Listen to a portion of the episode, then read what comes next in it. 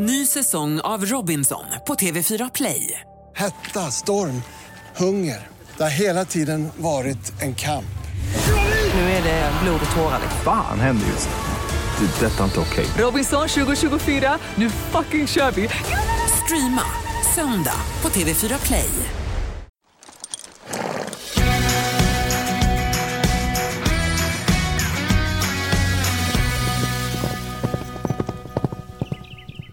Hej Rebecka! Hej Gry! Du är dags för ännu ett avsnitt av Ridklubben. Idag ska vi prata om sadelinpassning. Så roligt. Alltså har man lyxen att få köpa en helt ny sadel så kan man ju ta hjälp av... Vi kommer prata med Linda och Sebastian från ER Saddlery. Ja. Och att få då passa in eller passa ut eller ta ut en helt ny sadel är ju otroligt lyxigt. Det är första gången jag ska göra det i hela mitt liv. Alltså, jag är så prillig! Men även om man har en sadel sen innan eller om man köper en, en sadel i affär Ja. så kan man också ta hjälp av en sadel utprovare, säger man så? Ja, Inpassare? men exakt. Och det är ju Linda och Sebastian också från Ja. er Saddlery. De kan ju prova ut befintliga sadlar eh, och också sälja begagnade sadlar. För då kan man ha sin sadel som man fick med hästen eller om man har köpt den begagnad eller så. Så kan de prov, titta på den och säga om den borde vet du, stoppas om eller om man ska ha en padd. Och paddar ska vi prata om. Ja. Varför ska man behöva, om man har en sadel, om man dessutom har provat ut en sadel, ja. om man har schabrak, varför ska, varför ska man behöva ha ett lurvigt padd och till och med en hjälpadd också? Alltså Ja, det blir så prinsessan på ärten. Man bygger upp det liksom ett högt torn innan sadeln kommer. Så skänklarna knappt ner. Men det är så konstigt. Man köper världens en dyr utpassad produkt men så Ja. Måste den ändå kompletteras. Varför då? Ja, men precis. Och Sen ger de också väldigt bra tips på vad man kan titta på om man ska köpa en begagnad sadel. Ja, bra. Just för att kolla så att bommen är hel och sånt. Så sådana tips kommer jag också ge idag i podden och på vår Instagram.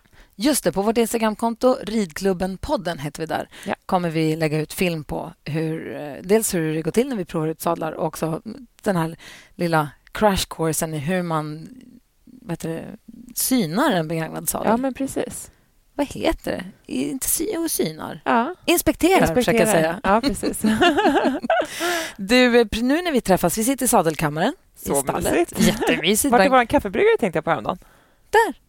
Ja, där. Gud, jag är verkligen blind. Jag fick för mig att den var svart. Den är rakt framför ögonen Nu på står det dig. en vit. Så kul. Jag tänkte att jag, vi har ingen el här. Nej. Så jag tänkte att jag ska dra fram el nu. Det, det kommer. Ja. Den står där. Jag brukar flytta den till kontakten Jag ibland. Jag i den. Det är trevligt. Men nu när vi sitter i sadelkammaren så har vi, du precis kommit tillbaka från Ryttarstadion i Stockholm där du har tränat för Sylve Söderstrand. En sensommar eller förhöstdag eller vad man ska säga. Perfekt väder, lite lätta moln, sol och 20-19 grader kanske. Ja, men alltså helt magiskt. Och så deras stora fina gröna gräsbana. Som en dröm. Och det har också gått jättebra. Då blir det extra roligt. Du är redo igår och idag Ja, men precis. för honom. Och Neo har varit och hopptränat lite. Det var väldigt bra. Jag har jobbat mycket med liksom fart och tempo nu senaste tiden. Att jag ja, ska liksom galoppera på lite mer. Och Sylva är ju lite mer eh, tillbaka och att man ska ha kontroll att hästen före dig, som man säger hela tiden. Men han säger ändå till dig att du ska trycka på, att du ska Exakt. gå på exakt. lite. Men när jag rider själv, när jag tävlat, då har man ju mer liksom haft ett friskare tempo. Han vill ju med, vilket är bra, men det är också bra att backa tillbaka till att man får hästarna på bakdelen. För att annars är det så lätt att de hamnar för mycket framåt och blir lite framtunga om man bara liksom rider på framåt. Så det var jättebra. När jag tränade för Silver för tusen miljoner år sedan, då var det ganska trendigt, tror jag, framförallt bland ponnyryttarna, att man skulle rida kort, kort, kort och så vända upp mot hindret och sen så lägga på dem som fan, fyra, fem galoppsprång, liksom skena mot hindret och Ja. hoppa och sen korta ner, kort, kort, kort och så skena mot hindren. Och då han var den första som kom till oss och sa att man ska rida på jämna, jämna, jämna, Ja. jämna. Det var då helt nytt för mig. Jag bara, vadå jämna? Jag håller i och sen släpper jag. ja, livsfarligt. Varför gjorde du så? Det var på den tiden när man också skenade in på tävlingsbanan. Man var ju en och en på tävlingsbanan och så absolut ingen musik. In det. Skenade in. Ja. Alltså skena in och så ska man tvärnita framför domaren och hälsa och sen Ja. ska man skena. Så får man inte göra. Mm, Så får man inte göra. Kanske därför jag börjar med stilbedömningar på ponnyryttarna. Och jag, apropå ponnyryttare, så min dotter Nicky som då är 11, som jag har sagt, och vi har den här C-ponnyn som hon, hon hade tävlingsdebut precis nyligen. Ja, så roligt. Jättekul. Och då är det ju det här, alla de här nya grejerna, att man är två inne på banan samtidigt och all, det finns massa så små regler som har förändrats genom Ja. åren. Som jag får också lära mig. Det måste vara nästan svårare för dig då att så här, ändra på något Mhm. som är nytt, som du ändå har gjort förut, Mm. än för Nicky som bara ska lära sig nytt. Precis. Men det var jätteroligt. Det gick jättebra. De red felfritt, både Letdén och Letzén. Hon red sin första omhoppning också. Att hon kom ihåg alla 13 Jag hindren. är så imponerad över det. jag också. Det var en konstig bana, krånglig bana också, Ja. tyckte jag. Men det, var, nej, det gick jättebra, det var så kul. Och det var ju förstås roligt att de gick felfritt. Men framför allt så var det kul att det såg ut som att de hade så roligt, att det var en bra känsla och att, att vår ponny, eller hennes, jag måste säga hennes annars blir hon arg, att hennes ponny betedde sig fint, Ja. stod fint i, i, i bussen. Det visste jag för att hon skulle, men ändå bara att man är med om det själv. Att hon Ja, stod fint i precis. bussen, var fin på, liksom, skötte sig. Och att Nicky som gjorde sin första tävling också skötte sig. För jag Ja. fattar att hon får fjärilar i magen när man blir nervös. Och, men man ser ju många barn som av, säkert på goda grunder, Mm. beter sig som as, höll jag på att Ja. säga. Inte kul i alla Inte, fall. nej, men de det är inte trevligt. det finns en del som är ganska tråkiga både mot sina ponnyer och sina Ja. föräldrar eller tränare. Ja. Och Jag förstår att man är nervös och man är liten och det är det ena med det andra men en del beter sig inte trevligt. Alltså. Nej. Men så där tycker jag man kan se lite äldre, typ tonåringar och nästan upp i 20-årsåldern också som Mhm. beter sig mot sina föräldrar. Och Det blir också inte bra, för då visar man ju de andra yngre att det nästan är okej att bete sig så. Och så är det ju. Man är ju nästan alltid en förebild. Det spelar Ja. ingen roll om man är Sylvia Söderstrand eller Malin Baryard eller jag eller du eller Nicky. Nej, och det var, så, det var framförallt den största liksom, framgången tyckte jag på tävlingen var att Nicky betedde sig skitbra tycker jag. Vad härligt. Och hästen betedde sig bra. Och sen så hade hon lite kompisar, dels här från det här stallet men från andra stall som också var där med sina ponnyer. Och De gick och tittade på varandras ritter. Hon bara, du, jag måste springa upp, jag måste kolla när Tea rider. Kan Ja. du hålla i? Och så sprang hon upp, hon var tvungen att kolla och Ja, hejade. Och, det är roligt. och hon har också kommit in helt i det här med att följa ritterna, kompisarnas ritter på Equip-appen. Ja, Hon låg här om kvällen och bara, jag måste kolla, nu rider Nora. ja. Hon dubbelnolla och satt och hejade. Liksom. Ja. Det tycker jag är jätte... Det är en helt ny värld som öppnar sig. Ja, men det är väldigt enkelt nu att följa varandra också på internet, både på gott och ont. Verkligen. Men det är ju väldigt härligt och just där, det är lättare att peppa varandra och kanske skicka glada meddelanden och vad härligt och lycka till imorgon och sådär. Men sen undrar jag, var går gränsen egentligen för tränarna eller föräldrarna? Var de får stå och ropa och skrika på sidan? Det var någon som behandlade den här tävlingen som att det var deras träningspass. ja, Alltså coachade mellan varje hinder och stod och Ja. skrek. Jag tänkte, det det kan inte vara helt... rimligt. Nej, det håller jag med om. Men det, men jag, jag, in, det här var vår första tävling Ja. och jag inser att jag kommer få vara med om mycket. Ja, verkligen.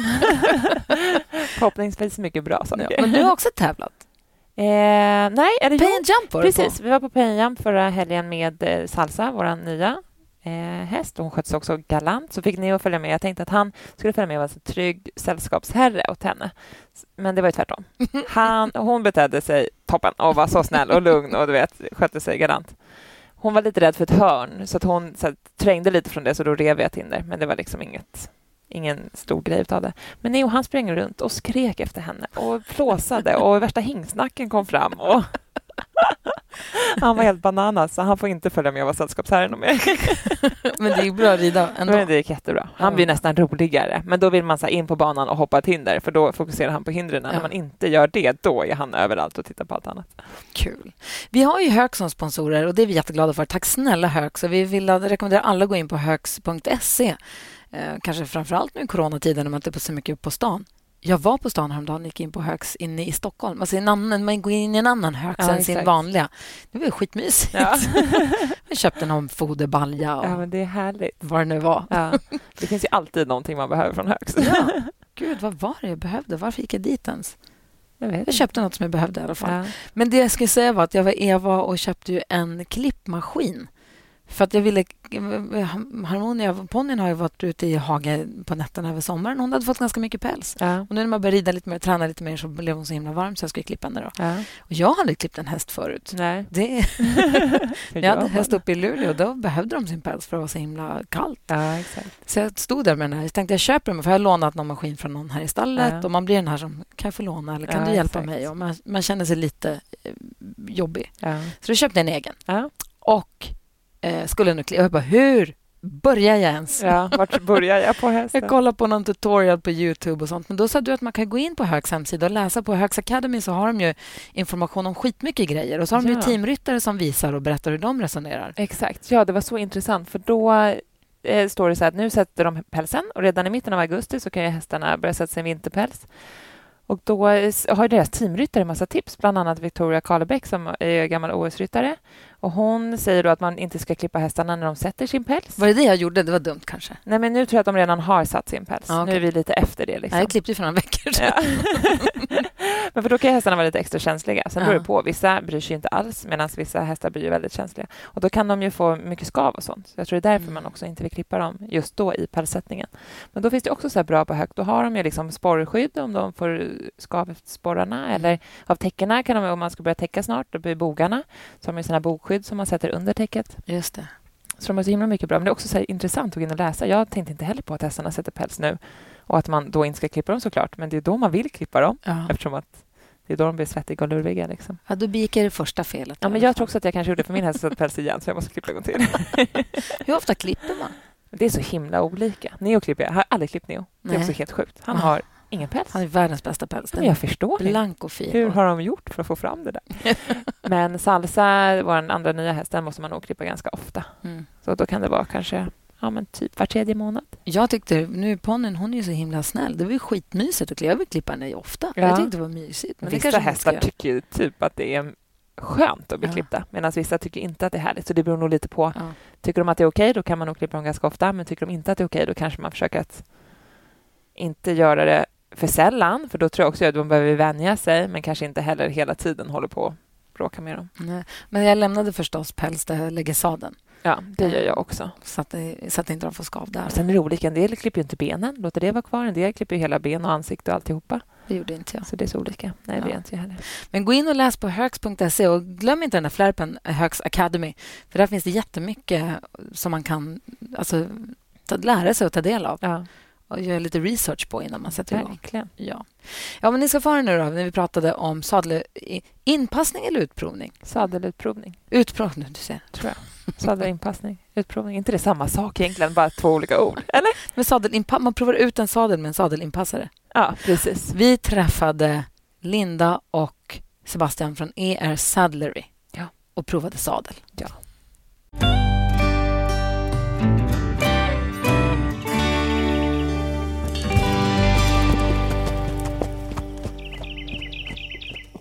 Idag pratar vi om sadlar och sadelprovning. Detta älskade problemsadlarna. Man älskar ju en härlig sadel Alltså, det är ju drömmen. och man hatar en jobbig. Man hatar att hitta den där drömsadeln. Men nu tror jag att vi har hittat den. Vi har Linda och Sebastian här från ER Saddlery. Var håller ni hus någonstans? Eh, Vi utgår ifrån eh, Östergötland, Linköpingstrakten. Och sen så eh, finns vi nästan till överallt. Vi eh, utgår eh, från Linköping som sagt och, och, och har upptagningsområde från Orsa ner till Skåne och allt däremellan. Så att eh, vi kan köra bil helt enkelt. Hur kom det sig, Linda, att du började jobba med sadlar? Eh, det är väl ofta så, och även i mitt fall, lite av en, en slump. Jag jobbade som instruktör och så var det ett företag i vår närhet som eh, eh, behövde hjälp med, med sadlar till en butik de hade och då blev jag tillfrågad så då halkade jag in den vägen på ett bananskal och sen eh, började jag jobba där och gick eh, utbildningar och blev kvar och tyckte det var kul att jobba med sadlar. Och, och nu har Sebastian och jag ett eget företag då, som håller på med sadlar och sadelinpassning. Och hur hamnade du i sadelträsket, Sebastian? Träsket och träsket, det är sadelhimlen. förlåt. Nej, men ja, det var ju exakt samma sak. Eh, Det var också bananskal, men mitt bananskal sitter ju här till höger eh, om mig och, och, och Linda har jag känt i hela mitt liv nästan till och eh, tränade mycket för Linda när jag var liten. På min ponny och på hästar och sådär. Eh, och sen så gick jag i skolan och höll på med hästar där och så vidare och sen så ryktades det lite om att det där kanske skulle vara en bra eh, idé. Och sen, eh, ja, som sagt, ett bananskal eller två senare så gjorde jag precis samma sak. att Fick börja jobba, fick vara lärling och sen gick jag min utbildning och sen så sitter vi här helt enkelt. Får man nu ha lyxen att ha möjlighet att prova ut en sadel till sin häst, det är ju inte alla som har det för att det är dyrt och för att det kanske inte finns någon i närheten där man bor eller så. Eh, och det går ju att köpa sadel vadå, på annons i butik också förstås. Men om man nu har möjligheten att få prova ut en sadel, vad är det man ska tänka på då? Ja, det finns ju jättemånga saker att tänka på rent i, i, i sadelinpassningsmomentet såklart och det, det kan vi ju prata mer om med. Men om man tittar som, som kund då så våran, den starkaste rekommendationen vi brukar ofta säga det är ju att man ska ta hjälp av någon som man litar på. Eh, och det är ju lättare sagt än gjort. Men det, det är ju samma sak som det gäller i, i resten av hästlivet, vare sig det är en tränare eller en hovslagare eller en veterinär eller stallägare eller vad det nu är. Att man tar hjälp av någon som har goda referenser, kanske gärna på rekommendation. Eh, idag är det inte så svårt att göra lite research heller, så att det är ju några Google-tryck bort så ser man ju vad man har gjort och inte gjort och vad man har för utbud och för utbildning och allting det här. Det är väl det första steget. Och sen att man eh, tar kontakt med, med den personen eller, eller något alternativ också och, och se om det blir rätt för, för dig helt enkelt. Det handlar ju mycket om att och när man passar in en sal, och känna kemi och förtroende för den som passar ut sadeln. Det är ju inte bara en produkt utan det är mycket en känsla man Jo, för förut var det ju mycket att man passade ut en sadel till hästen mm. och så fick man ju som ryttare rida i den där stenhårda klumpen. Liksom. Men nu känns det ju mer som att det är ett helhetskoncept. Ja. Att det är minst lika viktigt att ryttaren kan rida i sadeln som att den också passar hästen. Men jag tänker att det är så himla... Det känns som att det går att hitta en sadel för 5 000 men också för 105 000. Hur, eh, om man kanske har köpt sin första ponny eller första häst kan man köpa grannens dressyrsadel då? Eller hur viktigt är det att prova? Alltså, vad kan hända om jag inte provar ut en sadel? Innan du svarar, kan vi bara dra din mick? Jag tror den ska ner mot hakan kanske. Man hör när din... Man hör din, ditt andetag. vi provar. eh, det är, ju ganska, det är väldigt viktigt skulle jag vilja säga att man tar någon form av hjälp i alla fall när man köper sin första sadel, även framtidsmässigt då, så att säga. Men det är väldigt viktigt att den stämmer för hästen. För hästen kan ju få skador, den kan få ont i ryggen, den kanske inte får ont i ryggen, den kan få ont i sina framben eller bakben eller vara obekväm med sadeln så den börjar slänga av ryttaren. Eh, så att ta hjälp skulle jag ju rekommendera. Eh, Vad är de vanligaste tecknen på att min häst inte tycker om sin sadel? De vanligaste tecknen, alltså det är så himla individuellt. Vissa hästar kan ju ha en sadel som faktiskt ligger väldigt, väldigt tokigt, men eh, de reagerar inte så mycket. De tuffar på ändå och sen helt plötsligt får man en skada som kanske beror på sadeln och då märker man inte det förrän man hamnar hos en veterinär som upptäcker ett ryggproblem eller en hälta som i slutändan visar sig vara sadeln. Men hästen har egentligen fungerat tills du fick ett, eh, ett fysiskt problem på den. Sen finns det ju en del hästar som är jättekänsliga, att sadeln kanske inte ligger i balans, den eh, tippar, eh, vippar bak till eller ligger i baklut istället. Då. Den, att den, den reagerar väldigt kraftigt och bockar och slänger av sin ryttare. Och, en del kan reagera med sura mycket vid sadling, men det kan ju vissa hästar göra som trivs i sin sadel också, så det, det behöver man kanske inte alltid lägga allt för stor vikt Nej. vid. Man kan ju kanske lära känna sin häst som man äger och har hela tiden. Mm. Men jag tänker, köper man en ny, då har man ingen aning om hur den är. Nej. Det förstår ni? Då kan det ju vara att den är lite surig när man lägger på en sadel, ja. utan att det egentligen är något fel på den. Precis. Och det är ofta där man drar jorden och så, så det behöver ju inte alltid vara sadelrelaterat Nej. utan att de helt enkelt inte tycker om det kanske. Men det är viktigt att kanske då också kolla med föregående ägare hur hästen normalt sett brukar reagera. Eh, men sadlar är ju en djungel för eh, gemene man för det finns ett sånt extremt utbud och går man tillbaka 20 år i tiden var inte utbudet i närheten vad det är idag. Så idag är det ju det är svårt att vara konsument. Ja, det, det är jättesvårt för dels kanske man inte vet vad man ska titta efter själv. Um, och sen så hamnar man i händerna på, i det här fallet hamnar ja. vi i händerna på er och ni ja. säger, du säger till mig att det här är bra, så här ska den ligga. Okej, säger jag. Då köper man ju det. Ja. För jag kan inte sätta emot någonting. Sen är det ju viktigt när, man, när jag säger att det här är bra, så här ska det ligga, då, då är det viktigt att som konsument kanske, varför är det bra? Varför ja. ska det ligga så? Och svarar jag då på ett sätt som du känner, fast det här verkar väldigt logiskt det hon säger. Mm. Så att man känner att ja, men det känns rätt. Det känns liksom. rätt eller ja. svarar jag någonting helt annat eller börjar byta samtalsämne, då mm. kanske man ska fundera lite. Bara, men den är snygg i svart. Ja. Då är det ett vanligt tecken. Det finns svart och det finns Då ska man bara dra öronen åt sig. Ja. Men om ni, när ni kommer ut så här, som till oss till exempel, och så ser ni sadel på den sadel som du har nu och så får jag titta hur den ser ut. Vad tittar du på då?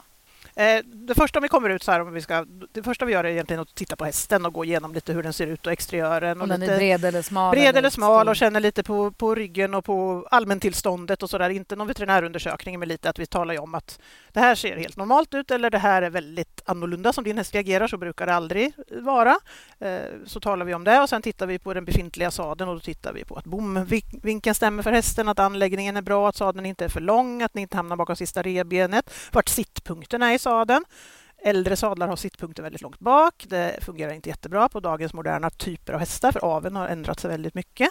Eh, så, lite detaljer sådär. Och sen får man sitta upp om vi tycker att det här ser helt okej ut. Då sitter man upp och rider i sin befintliga sadel. Vi är ju mer sadelinpassare än sadelsäljare kan man väl säga.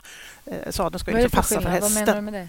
Vi är inte alltid, man kommer ju inte bara ut för att sälja en sadel utan för att eh, hjälpa till med Kolla inpassningen av en sadel. Liksom. ja. och, värdet ligger liksom i tjänsten och i kunskapen kring sadlar och det, det ska man väl också lägga till att det ju, man kan göra extremt mycket nytta med bra tillbehör. Det betyder ju inte alltid, som vi pratade om först, med en, en första sadel eller något sånt där. Det måste ju inte betyda att man måste köpa en ny sadel för 20-30 000. Det är absolut inte det det handlar om, utan få ett par erfarna bra ögon på det och sen så kanske man kan rädda ganska mycket med antingen någon liten padd eller en ny jord eller Precis, för sådana om jag går in saker. och köper en sadel i en, hästaff- i en hästsportaffär, så att jag går in och köper en sadel på Högs Mm. och sen så rider med den och så kommer ni, då kan ni säga så här, vet du vad, jättebra, men vi drar den här padden eller vi Precis. stoppar om Exakt. den här. Och det kan vara inställningar för er som ekipage. Ja. Så att det är inte dyrt, det är inte alltid bättre naturligtvis, men samtidigt så finns det också en miniminivå i, i kvalitet. Liksom. Vissa tillverkare och företag de kan ju göra sadlar och andra kan ju inte göra hästgrejer överhuvudtaget och definitivt inte sadlar. Dem. Sadlar tillsammans med bett är ju en av de få sakerna i utrustningen som faktiskt påverkar hästen väldigt direkt. Både med att de bara har det på sig men också att vi faktiskt sitter i dem eller i betten och håller i dem helt enkelt. Um, ja, vad, vad pratar vi mer om med, med schysst inpassning där? Vi, vi tittar mycket först bara sådär som Linda sa på, hästen men sen um, och kontrollerar sin egna sadel. Men sen så någonting som vi tycker är väldigt viktigt är ju att alltid göra det uppsuttet. Vad man fint säger en dynamisk inpassning, alltså att man faktiskt får sitta i sadlarna. Det finns ju en del som jobbar med att bara lägga på det i stallgången och så får man känna lite på det själv och sådana saker. Och där är det ju Då är det ju svårt som ryttare att känna om man trivs i. Ja, och det blir också lite sådär, det, egentligen så är det som så, hästarna är ju så, även de, våra vanliga hästar är ju så högkvalitativa idag, så det finns mycket språng i dem och det finns mycket gång i dem och, och, och så. Och det gör att de ändrar sig ganska mycket från hur de ser ut när de står på stallgången till hur de rids. Och det är ju, liksom. ja, och en sadel ska ju vara optimal när du rider och gärna när hästen är i någorlunda form. Den ska ju inte prestera när den ligger på när hästen står på stallgången utan det är ju ridning som den ska vara som bäst. Och då måste vi också titta på hur den ligger när man rider i. Vi fick ju kontakt med er, kom jag på nu, det var ju i Jönköping. Just På det, just det. hästtävlingarna i Ja. Jön, polisens. På Elmia. På Ja, Elmia. Elmia var det, Mm. ja. För då gick jag förbi er monter och tittade, för ni hade två monter Ja. där. Så gick jag förbi och så satt jag i en sadel som var fruktansvärd, den låg på en bock. Jag Ja. bara, det här går inte, det är som att sitta på en cykel, en sån här smal du vet, så här, tävling. Det var inte alls min, Nej. inte min sadel. Och ändå Men sa så- du, så- kom hit. Nej, men så, sa, så, så var det någon av er som sa, men gå till den montern och prova den borta. Och där var en som var döskön, Ja. som vi köpte sen. Ja. det var den här rider jag hem i direkt. Nej, men apropå att prova, för då provade jag, satt vi ju i sadeln Ja. bara på den här Bocken, ja. bocken. Mm. Ja. Men sen måste man ju sitta på den, Ja, det är sitta i sadeln på hästen också. Det är en enorm skillnad. Det är en enorm skillnad. Och, och, Och det är väl viktigare att, alltså så här, det ultimata är väl att hitta en sadel som är skön både för hästen och för ryttaren. Men det är väl viktigare att, viktigast att den är bra för hästen. Det är nog nästan lika viktigt att kombinationen eh, är där så att man, man ska känna att man... Sadeln ska ju sätta ryttaren i naturligt så bra position som möjligt. Du ska ju inte behöva ändra 71 saker när du sätter dig i, i din sadel utan du ska få så, så bra förutsättningar som möjligt för att rida. Det är tillräckligt svårt att rida ändå som vi brukar säga. Eh, Och självklart ska det ju även ligga bra på hästen men just att få till kombinationen och det är ju det som är vårt jobb egentligen, Ja. att få till den här kombinationen. Men det känns som att hästarna kan man ju ändå, där ser ni och känner att den ligger bra. Men jag tänker för ryttare måste det nästan vara svårare. Om Ja, man det är inte, ju det är så- inte alla ryttare som kanske känner Nej. vad, vad är bra då? Eller förstår om de kanske har ridit Det är i så subjektivt. dålig sadel in, eller förstår något som inte varit bra för dem. Så de är ändå vana vid den där Ja. sämre sadeln Ja, för ja. dem. Och då kan det kännas som när de sätter sig i en sadel som är bättre för dem att så här, men det här känns inte härligt. Ja, men så att är det ju en vanegrej. Ja. Liksom. Och då får man ge det lite tid. Ja. Eh, Och, och precis som du säger, förklara och ja, hur de hamnar i en bättre position och lättare i en bättre position. Ofta Jag har vi ju hjälp av att jag deras... kanske har valt fel sadel, eller? jag var så himla sträng idag att så här, satte upp bara, nej, det här går inte. Nej, men det är som vi sa då, att den, här magkänslan, och du är ju ganska erfaren, du vet ju ganska mycket vad du vill ha. Ja, men jag rider mycket sadlar i alla fall. Jag rider olika och det är inte ju, bara det i är samma. ju, det är ju faktiskt en, en styrka. Många vi träffar har ju, som du säger, de har ingen aning om vad de ska ha, vad de söker. Och då, då måste ju vi gå in och styra lite grann och hjälpa till, för annars kan man ju känna att eh, alla fem, sex sadlar känns bra eller alla fem, sex sadlar, sadlar känns Det är som Nicky nu som inte ridit lika länge och som nu fick prova rida en helt ny sadel. Ja. Och bara, den här är ingen bra. Det fattar man ju för att en helt ny sadel Inte är skönt. ju inte skönt. Nej, det är som Nej, nya ridstövlar. Inte skönt. Det vägrar hon också köpa. Det tar lång tid. Nej, men det handlar ju också om erfarenhet. Vi pratar mycket om att det ska ge erfarenhet i sadelinpassning för hästen och sånt där. Men jag menar, det här yrket är ju lika mycket att serva människorna som att serva hästarna. Och det är väl klart att hästarna kommer i prio ett på något sätt för att de någon måste ju föra sin, ja, någon måste ju föra sin talan för dem helt enkelt. Men sen handlar det ju också om att jag menar, vi, vi träffar ju, vi säljer och passar in sadlar till ridskolor. Och vi gör det till på landslagsnivå och allt däremellan. Och då träffar man ju också människor där som är jätte, jätteunga i Nickis ålder. Vi tittar på de som är vuxna nybörjare, de som har ridit hela sitt liv, tävlingsryttare, hobbyryttare och allting däremellan. Och där ligger mycket liksom värde i att man kan gå in och se, okej, okay, men hur, hur ser du ut och vad verkar du trivas bäst med? För det är ju också en sak som man kanske tror att man, man har kärat ner sig i den här sadeln på bocken för den var snygg och den var en bra logga. Men det kanske inte är exakt det som är bäst när man väl kommer upp och rider sen. Och det är också erfarenhet att se vad ryttarna behöver. Och bara en sån sak som att få sitta i rätt storlek är ju oerhört eh, effektfullt. För många sitter kanske till och med i fel storlek, för stort eller för litet helt enkelt. Och hur, du sa det så bra när vi var nere på planen, är du rädd för att Rebecka, hur ser du på ryttaren att nu hittade vi rätt sadel? Alltså, det är ju ofta så här, vi, vi, brukar säga det att man ser tydligt när man har gjort det här så länge så ser man det på, på, på ryttarna att när de slutar prova sadel och börjar rida sin häst eh, på sadelinpassning, då, det, det, är då man har hittat hem oftast. För då, då börjar man liksom djupandas och man fokuserar på faktiskt att trimma hästen och hur den är. Inte sitta här och man ser hur tankebubblorna eh, flyger ovanför huvudet. Ja, och hur känns det här? Och det var lite stelt och det ja. kändes så. Och sen när man bara släpper det och rider på framåt, eh, då har man hittat hem oftast. Och det, det syns jättetydligt faktiskt. Precis som för hästarna. Att hur många sadlar har ni provat in tror ni i hela livet? Oj. Herregud. Det är några tusen. Hur ska jag räkna på det? det går ju inte. Nej, men vi har väl, vad ska man säga, man har väl kanske två till fyra kunder om dagen. Och vi har ju inte fem dagars veckor, men om man räknar på fem dagars veckor då, så gångrar du det med. Det är ett par tusen. Alltså det blir mycket.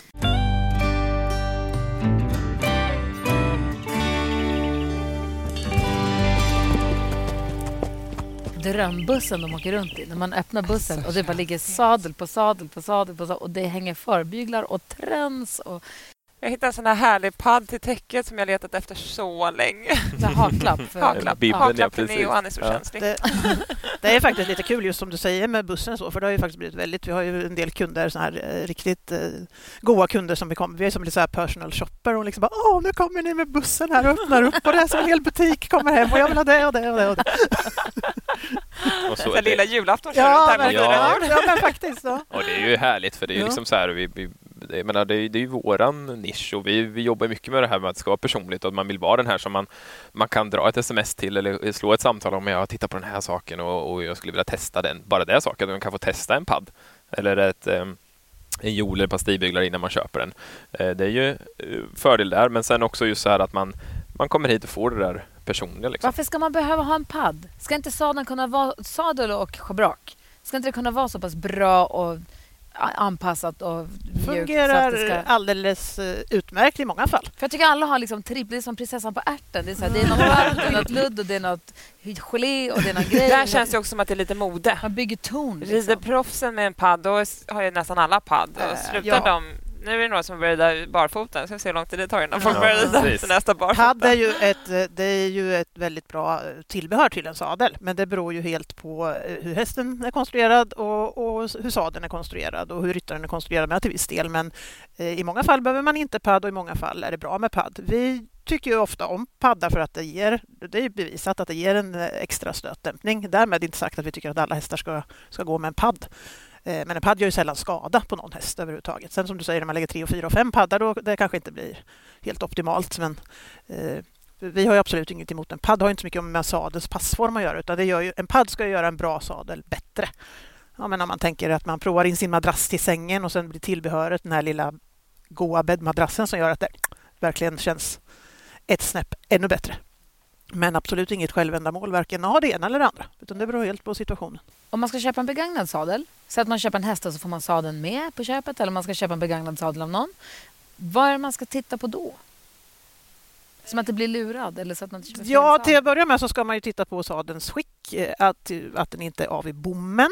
Det kan ju vara Hur bra kan man en, se om bommen är av eller inte? Eh, inkapslad? Liksom. Ja, precis. Man, får ju hålla, man håller bakvalvet mot magen och så trycker man ihop sadeln, håller i framvalvet. Man drar och så framvalvet man, mot sig? Ja, liksom. precis. Och känner att det är stumt man Man inte- försöker bryta av sadeln Ja, så kan man tänka. Och det ska inte gå. Nej. Går den av så Och går det att bryta av så då är den trasig. Då bara, nej, Ja. du får tillbaka Det har hänt flera gånger kan Ja, jag säga. ja. Och även i, eh, om man tänker att man försöker vinkla ut eh, framvalvet åt sidorna också, för koppjärnet där fram kan ju också vara av. Det är ju A och O bara för att se till så att inte sakerna... För om en sån sak, om, om sakerna är av, då kan det ju vara direkt Så skadligt. trycka ihop den lite mot sig och Ja. sen trycka ihop, trycka ner bak, try, dra ut bak, Mm. Nej, framvalvet om du, där du håller om du försöker dra Ja. där ut Det här kanske vi sidan. Kan visa på Instagram sen. Ja, precis. precis. Och För det, det är väldigt grundläggande och det har hänt mer än en gång att vi träffar kunder som har köpt med en sadel eller fått med en sadel och så. Och, ska prova på mammas gamla Devokosadel. Jag Mm. kanske får jag gör det. Kanske får knaka Och det, lite. det är ju väldigt tråkigt om det skulle vara så. För bommen finns det av en anledning för att hästen ska få en, äh, fördela trycket över hela ryggen helt enkelt. Så det är ju inte jättebra om det, det är trasigt. Så då har vi kollat bommen och så har vi kollat koppjärnet. Och vad Mm. gör man sen då? Kolla sömmarna förstås? Ja, det är ju mer allmän skit. Det Ja. påverkar egentligen inte funktionen men det är mer Nej. som man tycker att det ska se helt och, och snyggt ut. Ja. Är den ullstoppad så ska man ju kolla att stoppningen är okej. Den ska vara mjuk och, och fluff, fluffig och väl lagom fylld och så att säga. Som med Och stopp... jämnt fylld. Jämnt det var fylld jag med också, en ja. gång om Mm. att sadeln, den var liksom olika fyllning i... Aha. Höger och vänster? Exakt. Och det blir inte härligt för hästen. Och det kan ju ibland vara att hästen, ofta är det ryttaren som är lite sned, ja, som trycker till ena sidan. Så då får man ju se till att man håller efter det om man har en Precis. ullstoppad sadel. Ibland kan det vara hästen som är lite sned, men oftare ryttaren skulle jag vilja säga kanske som påverkar det. Eh, Den ska ju vara omstoppad med jämna mellanrum. Stoppningen ska ju inte vara som betongfundament, vilket man träffar på ganska ofta för den är aldrig någonsin omstoppad. Nej, det får man ju kolla på sin egen sadel också. Ja, ja, ja, ja. Många tänker ju att man passar in en ny sadel och nu är den inpassad, Nej, men, men det är ett levande material så det måste ju hela tiden hållas efter. Eller, Och sen ja. kolla om den liksom tidigare ägaren, har de, har de anlitat någon? Har den Ja, liksom passats in eller är det någonting jag köpte hästen från ett handelsstall och de skickar med en sadel som låg längst ner i sadelkammaren någonstans eller ta lite historia på det så. Och sen också att det är ju superbra, kanske mest i ponnyålder och ponnysegmentet så kan det ju vara väldigt fördel att köpa med sadeln för att eh, man vet att ponnyn har funkat med den tidigare och man, man, det är liksom en sak mindre i variablerna som blir när man köper en ny häst. Men man ska ju också då vara lite noggrann som ny ryttare att man faktiskt passar i den sadeln. Och då behöver man inte göra värsta analysen, men om du har provridit hästen så har du troligtvis ridit i sadeln och ser du att den är uppenbarligen för stor eller för liten, då kanske du ska ha något som är bra för dig istället. Man måste ju inte köpa med bara för att. Liksom. Nej. Nej, Men ta lite bra. historia på det. Och liksom. Ja, hur länge lever en sadel? lever väl i runt 20 år ungefär om man borde Det inte är vara några ändå en problem. livsinvestering. Ja, nästan. Alltså lite så. Lite, lite på, beroende på hur man behandlar dem då, Ja, naturligtvis. Och så, men men eh, om, om man inte slår kullerbyte med hästarna och alla sådana saker så, Nej, och det är bra läder och så, då, då ska de ju kunna hålla en, en 15-20 Sen, år. ja, Liksom. sen ska man ju tänka på, för det är många som frågar oss om vi har en begagnad, ja men hur gammal är den? Men, och det kan ju vara bra att veta, men det är som en bil. Liksom, är den ett år gammal och gått 40 000 mil? Exakt. Eller alltså, är det en sadel som har varit i ett handelsstall så rids 10 hästar om dagen? Ja. Eller har den varit hos en hobbyryttare och som har två sadlar, en dressyr och en hopp och ridit i den tre dagar i veckan? Ja. Då kan ju sadeln vara ganska skillnad. gammal men väldigt lite brukad eller tvärtom. Så åldern är ju inte alltid... Nej, men precis. Ja. Nej, men jag tänker så man slår ut också, för sadlar kan ju upplevas som väldigt dyra i Mm. mångas ögon. Men om vi tänker så här, vi pratar lite PPA ibland, pris per användande. Mm, Och har man mm. då en sadel i 15-20 år och rider i den med säg fyra dagar i Mm. veckan, då är det ändå Det är inte, inte många kronor Nej. som man... Det är inte Lägger mycket per på sin- ridpass. Precis, och det, liksom. det, det är ju där ändå faktiskt sadlarna som, som vi ändå vill slå ett litet slag för att sadlar är ju ändå de få, få hantverken som finns kvar i, i Europa faktiskt. Det är ju inte så många, som, många typer av varor som gör det, men eh, de, riktigt, de bästa Sadlar sadlarna handväskor. Ja, men typ så faktiskt. Och det, de allra bästa görs ju i exakt samma länder, Italien, Frankrike och liknande. Och, ehm, Alltså min handväska, alltså lågt PPA. ja. Din sadel. Ja. men, men just det här att det kan vara då att, att man ser det som en investering för en, för en längre tid. Och visst, tröskeln in kan kännas lite dyrare, men det finns ju olika alternativ för att man kan göra den saken lättare också. Och i långa loppet Eh, jag menar, vi är också ryttare, vi är också hästägare. Vi vet att eh, hästar kostar pengar och att man är inte gjord av pengar. Men har man möjlighet så är det bra att göra det bara lite bättre från början så, så sparar man in det i långa loppet. Och då pratar vi inte 30-40 000 kronor sadlar. Det är bara att man köper någonting som, som är av ett bra märke helt Vad enkelt. får man en schysst sadel för? Ja, runt 20 kanske. Ja. Våra nya sadlar börjar runt 13. Eh, beror ju också på vad man vill ha naturligtvis. Du kan ju inte ha önskemål om eh, extra allt och Nej. sen kosta noll. Men, eh, vi brukar ju lite så här... schysst kvalitet kan man ju få för runt, eh, ja, men som du säger, vår instegsmodell börjar på 13 och då är det en allround-modell, ganska basic men väldigt hästbra. Vänlig, Ryttarna liksom. sitter bra, Ja. det är bra hållbarhet och allt det här. Men om man ska tänka för att man ska kunna ha lite valmöjligheter så runt 20 kan man hitta en bra sadel. För. Men backa tillbaka till det som du sa om att det var hantverk, att det är hantverk i sadlarna fortfarande. Vi, vi har ju testat olika märken nu, men ett av märkena där handsyr de ju fortfarande sadlarna. Det är ju fantastiskt. Och det är, ju, det, är ju, det är ju fantastiskt på många sätt, men man, det är också lite därför man, man, man ser en dyr prislapp ibland. Eh, men när man börjar prata om de här sadlarna och de här som vi har tittat på idag. dem. liksom. Ja, alltså det, det är 30, mellan 30 och 35 personer som har lagt sina händer på den här sadeln innan och lagt bra många timmar i det. Eh, lädret kommer ifrån ett eh, traditionsenligt garveri i Frankrike eh, och, och, och utav kossor som då går i, i Frankrike och allting det här byggs ju på och, och ibland undrar man varför de inte kostar mer egentligen sadlarna för det, det är människor som som, eh, som vi och ni som, som gör sadlarna och de har kollektivavtal och allting annat precis som alla andra. Det är inte massproducerat i långt bort. Liksom. Det är härligt med sadlar. Alltså jag Mm. fattar inte ni som jobbar med det. Hur många har hästar. ni? Hur många, det är det enda jag suttit och tänkt på. Vi har ju inte så många för vi försöker skaffa någon till oss själva ibland men så kommer en kund som behöver den så då blev den såld. Så det är olika sadlar varje gång man rider Och det är ett på sina lyxproblem. hästar. Och det är ett lyxproblem. Men vi har ju, vi har ju ett lyxjobb tycker vi. För det är Ja, roligt att jobba verkligen. med varor som man själv verkligen lite går igång på. Det är verkligen en förmån. Ja, och in, ett, in, av liksom ett intresse att vi får jobba med det här. Och Men hästar är ju, är ju liksom, det ligger ju nära hjärta och själ. Eh, och som sagt, vi både rider ju och har egna hästar och då det tycker vi ju i sig är en ganska stor fördel att vi, vi har ju mer eller mindre testridit alla sadlar vi har suttit i. Och vad, vi pratade om uppbyggnaden av den. Det finns sadel med träbom Ja. och så finns det med kolfiber. Ja, Och så finns syn- det- syntetbommar, alltså ett form av plast Ja. kan man Ja. säga. Ja. Vilken är bäst? Kanske är en Den som passar fråga. hästen. Ja. Det brukar vi säga. Ja. Det är samma med stoppning. Det finns ull och det finns latexpaneler och det finns luft. Vi får ofta frågan vilket är bäst. Luft. Ja, luftstoppningar. Både ett flare-system där man kan pumpa i och ur luft och ett slutet system som heter CARE. Det här har jag aldrig hört talas om i hela mitt liv. Visste du det här? Ja, det visste jag Ja, faktiskt. det här visste inte jag. Det är som små airbags i de Ja. istället. Och, och det, vi har jobbat med, vi jobbar liksom med alla material, de här materialen och vi, vi kan inte förespråka det ena eller det andra Nej. utan det, det som passar hästen i, i bommen och eh, Man har ju passformen. Och, att man ska ha en bom som man kan bygga om. Mm. Är det så? Jag tänkte många är ju inte så. De Nej. senaste sadlarna jag har haft har ingen gått att bygga om.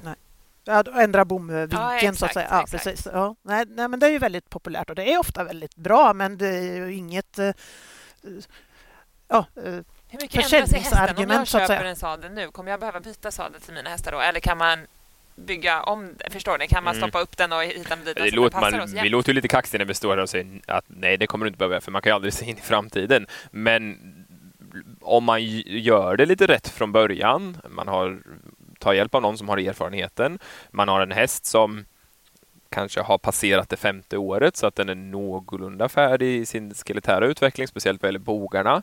Då kan man passa in bommen som kan ligga i alla fall under en väldigt lång tid. Sen kan ju hästarna ändra sig i sin muskeltonus och sitt hull, men det påverkar man, man ändrar det sällan i bommen. Eh, utan det gör man kanske då med stoppning om det är en ullstoppad sadel, paddar, paddar med ilägg om det är permanentstoppade sadlar. Eh, det finns ju olika system och det är lite samma sak där som vi pratade om med stoppning. Vad är bäst? Ja, det som funkar är det som är bäst och lite vad man trivs med själv, hur ens vardag ser ut och så. Men tyvärr har det blivit lite av en säljpitch och nästan lite som ett argument för att ett byta sadel. Att, eller byta, byta sadel när man tycker att sin häst har ändrat sig massor. Eh, för det kanske finns ett incitament för många säljare att faktiskt sälja på en ny sadel. Men sen också många tillverkare har ju anammat det här och, och promotar väldigt mycket att oh, men den är ändringsbar, den är ändringsbar. Och i nio fall av tio där man kan ändra i bommen är bomvinkeln fram. Och det är ju såklart bra att man kan göra, men på det stora hela i en sadelinpassning så är det kanske 10-15 procent av en sadelinpassning. Ja, och det kanske mer om man byter häst eller sådär. Jag Exakt, tänker, det är ju ett ner stor fördel där. på att Ja. köpa en ny sadel, då vill jag ju inte behöva byta en sadel om Nej. två år. Nej. Eller liksom, Nej. Nej. Utan då vill man ju känna att jag, den här kan jag ha ganska länge. Och Precis. sen när man köper en ny häst förstår jag också att man måste kanske Jo. köpa en ny sadel. Och men många gånger är det så, köper du en, en, en ny sadel eh, av liksom lite bra märke som vi säger och så, de, de ligger ju på väldigt, väldigt mycket hästar. Det finns ju Ja, en och så känns det anledning som till att det är bra många... andrahandsvärde Ja, också är. Ja. När man är ute och tittar på nätet och så här, alltså, det finns ju inte så många eh, begagnade sadlar för jag upplever att många har kvar sina men också att det är ett bra värde i dem fortfarande. Det är det. En bra begagnad märkessadel är ju det som alla vill ha. Ja, det men det finns det finns inte så gott om dem. Det finns mycket begagnat som inte är så bra. Nej. Men en bra, en bra Men begagnad sadel vet får vi, man man ska kunna böja den och vinkla den och den Ja, det är av. liksom första checken i rutan. Ja, så att man, den, ska, den ska inte vara av. Nej. Sen tror jag vikt, alltså det, det, det, nyckeln till att man ska kunna ha en sadel länge, det är ju att man tar, ta hjälp och göra det liksom kontinuerligt. Eh, och, och Det behöver ju inte betyda att man ska ha oss springandes i stallgången stup i kvarten, men om man gör en bra inpassning från början och sen så gör man en kontroll antingen någon gång om året eller någon gång i halvåret, då ser man ju till att sadeln alltid är aktuell för din häst. Men där vi hamnar, det här sadelträsket som alla pratar om, det är ju mer det att eh, liksom man har köpt någonting och sen kanske man inte har fått hjälp. Eh, och sen så hamnar man i det här, nu känns det inte bra och då får man sälja till förlust och så köpa något nytt. Och sen finns det alltid någon som ska sälja på en någonting mera och sådär. Eh, det vi försöker promota är ju lite mer då att man kan verkligen ta hjälp av någon man litar på och, och ehm, ha, ha det här kontinuerliga. För då, Lång, långsiktigheten, har ju vi Långsiktigheten, våra ja, kunder. vi har ju kunder som, ja, som har- vi har haft i... Ja, som vi träffade ju någon här idag som skulle hämta en sadel. Så de eh, har jag haft som kund i 12, 12 år nu då. Nu är tjejen vuxen. Då hade hon B-ponny. Man träffas och följer och de byter hästar. Och ibland Växer behåller man sadeln till nästa häst. Men som sagt, nu är hon lite större än när hon var 12 år. Att, ja, man ses en gång i halvåret och går igenom sadlarna. Och det är lite så. Det är så vi vill jobba. Vi vill inte träffa en kund och sälja en sadel och sen liksom... Ja, aldrig ses Nej. igen. Det Nej, är som att rida det, för en tränare en gång, det ger ju inte så jättemycket. Eller nej, liksom, det man gör ju behöver inte ju det. lite... Nej. Och det är inte så seriöst heller tycker jag. Men det, det har man väl hört alla skräckhistorier att man har köpt någonting och så känns det inte bra och så ska man ringa och de svarar aldrig i telefon och det, man får inte hjälp och sådär. Det, det, det krävs så lite för att man som kund ska bli liksom sedd och hörd. Och oftast så är det ju små saker som ska justeras. Um, där, där känner vi att vi vill ju alltid träffa, om man har passat in en ny sal så vill man ju alltid ses inom en fyra till sex månader. För det är ju den magiska gränsen för när man börjar rida in salarna.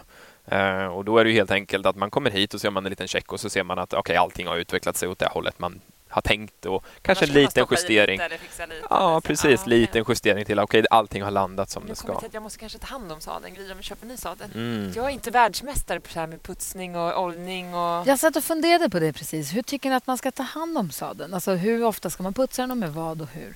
eh, man ska putsa den ofta. Och vadå putsa? Torka Nej, av den med vatten? Eller är sadel, sadeltvål? eh, glycerintvål, en bra glycerintvål varje dag egentligen. För den både rengör ju och återfettar. Så man inte bara fettar på smutsen. Alltså tänk som när du För det är det duschar. jag känner Liksom. att jag gör lite Man, grann. man, Ja, tänk själv, man, man duschar och, och tvålar in sig. Ja, Och sen tar man man lotion när man har torkat och kommer ut. Nej precis, man, Nej. kör inte, man ställer sig inte bara lo, kör lotion utan att duscha. Händer ibland, men inte varje dag. inte varje dag, det är en nödlösning. Ja. En ny sadel vill ju alltid ha olja, för de är ganska torra när de är nya. Så då ska de ju ha eh, ordentligt med olja, lite olika beroende på vilken typ av läder det är, men generellt sett ändå liksom, så ska de ha olja i någon form, oftast mer än vad gemene man tror. Så att det verkligen får näring när den är, är ny. Och det kan inte förstöra sömmarna och sånt? Oljan? Rätt olja måste man ha. Ja. Ja, det är Inte viktigt. köra matolja eller olivolja eller något sånt? Eh, oftast så rekommenderar vi att man har eh, leverantörens egna olja Ja. så att säga. Så. Då är man ju alltid hela sadeln, hela sadeln, överallt. Ja, okej. Ja, riktigt Det är det många har lite ångest över när man köper bruna saker ibland. Att ah, det är så svårt att få samma brunt. Men det är ju för att Man kan Mycket inte olja det- en ställe och inte det. Exakt, liksom. exakt. Då Och blir det flammigt, ska ju olja på lite. mer. Ja. Då blir många rädda för att det ser lite flammigt ut. För Exakt. lädret är ju levande, det suger ju lite olika. När oljade du dressyrsadeln senast? Nej, men det var faktiskt inte så länge sedan, för där har vi fått bra oljor med och sånt. det är de andra sadlarna som man inte har sånt där, så jag inte har en aning om. Du får säga som det är, du panikputsade innan vi kom här nu när du visste att det var Jo, två dagar bort. Så man, Det händer ju också ganska Ja, ofta, ja. men... Nej, men sen sköter man dem ju med sin sadeltvål, gärna varje gång man har ridit. Att man liksom, eh, Precis, men jag undrar just vad det är jag egentligen använder. men jag tror att Om det bara- heter läderbalsam, då är det inte tvål, va? Nej, det Nej. ska du ha efter. Det är mer som lotion. Jag tror att jag kör mycket mer lotion Ja, det gör än jag tvål. också, tror mm, jag. Men, Men, det blir eh, mjukt och fint Ja, ja, ja. Vatten, får man ha vatten? Vatten får man ha, men man spolar ju inte med vattenslangen utan Nej. du tar ju en svamp som du Men fuktar ibland och brukar jag sen... ta handduken och doppa lite vatten och torka av. Men lä ser att läder tål ju vatten. liksom. ja, ja, för läder tål, ju- tål ju vatten va- bra bara man återfettar. Ja. Det är samma med sadeljord och så. De kan man ju skölja en läderjord under vattenkranen när hästen har varit svettig. Men sen måste du återfetta den för saltet äter ju upp lädret annars. Så du tar en handduk och så fuktar du den och så drar du av kanske tränset, Ja, säger vi. Eller sadeln. Eller sadeln. Och Ja. sen smörjer du på. Exakt. Balsam. Exakt. Det är Och är det jättesmutsigt, det är godkänt, det är godkänt. Är det jättesmutsigt kanske man får ha någonting mera produkt så här, typ som en smutsig snokrem eller någonting sånt där. Men Ja. sköter man det så blir det ju sällan så smutsigt. Men för jag upplever ju oftast om man har där tvål att det blir också som ett lager av den här tvålen som sitter kvar på...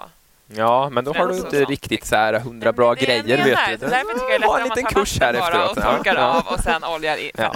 Vi kör Liksom. putskursen sen. Du kan få en pdf åt oss. Tjatar med mina elever här och och så putsa. Ja. Men- men- men det-. Men grundregeln är bra. Vi säger så här, som att du duschar eller som att du tar händerna. Du tvättar först och smörjer sen. Gör man det klarar man sig ganska bra. Tvätta, torka, smörja. Och det är därför jag säger att man tar sadeltvålen, tar sin svamp där och kramar ur den ordentligt, att den är ren och fräsch, svampen. Ofta ser man ju så här svampar som inte ser så himla nice ut kanske, utan man har en som är ren och fräsch och så kör man lite sadeltvål på den, inte överdrivet mycket, så gnor du bara av sadeln. Då har du ju alltid en ren sadel. Och så tänka på att läder är ju liksom, eh, det är, det är ett levande material och att det, det spelar ju så mycket roll vart, eh, vart man lagrar det, alltså vad det är för sadelkammare och sånt där. Och jag vet inte, kommer du ihåg det när det var så varmt 2018 eller vad det var då? Jag vet inte hur många sadlar vi fick in som folk var rädda att de var trasiga för de började knarra. Men det var ju varmaste sommaren på 60 år så då hade ju lädret dragit ihop sig lite. Då fick man smörja på det lite extra. Ah, det finns, ja, man stöter ju alltid på någon sadel som knarrar lite. Kanske bara är torr. Den kanske bara är torr. Ibland. Oftast är den bara mer smörj. Med kärlek. Lite mer kärlek. Lite sadelspa brukar vi säga att man vill ha. Ja. Mm. Det är ändå ett bra stalltips. Ja. Knarrare, bestigläder. Kolla bommen och sen olja. och sen olja. Mm. Det blir bra. Perfekt. Hörrni, tack snälla för att ni kom hit. Det var jättetrevligt att få träffa er igen och prata sadlar Det är vi som tackar. som man älskar så mycket. Ja, jag ser så mycket fram emot min nya sadel. Jag köper träns och förbyglar och jag ska in i bussen. Bussen, bussen står öppen. Vi kan lämna här så åker vi och tar en kaffe. Så. Nej, gör inte det. Livsfarligt. Ett poddtips från Podplay. I podden Något Kaiko garanterar östgötarna Brutti och jag, Davva, dig en stor dos skratt. Där följer jag pladask för köttätandet igen. Man är lite som en jävla vampyr. Man har fått lite blodsmak och då måste man ha mer. Udda spaningar, fängslande anekdoter och en och annan arg rant. Jag måste ha mitt kaffe på morgonen för annars är jag ingen trevlig människa. Då är du ingen trevlig människa, punkt. Något Kaiko, hör du på Podplay. Därför arkadeinerna.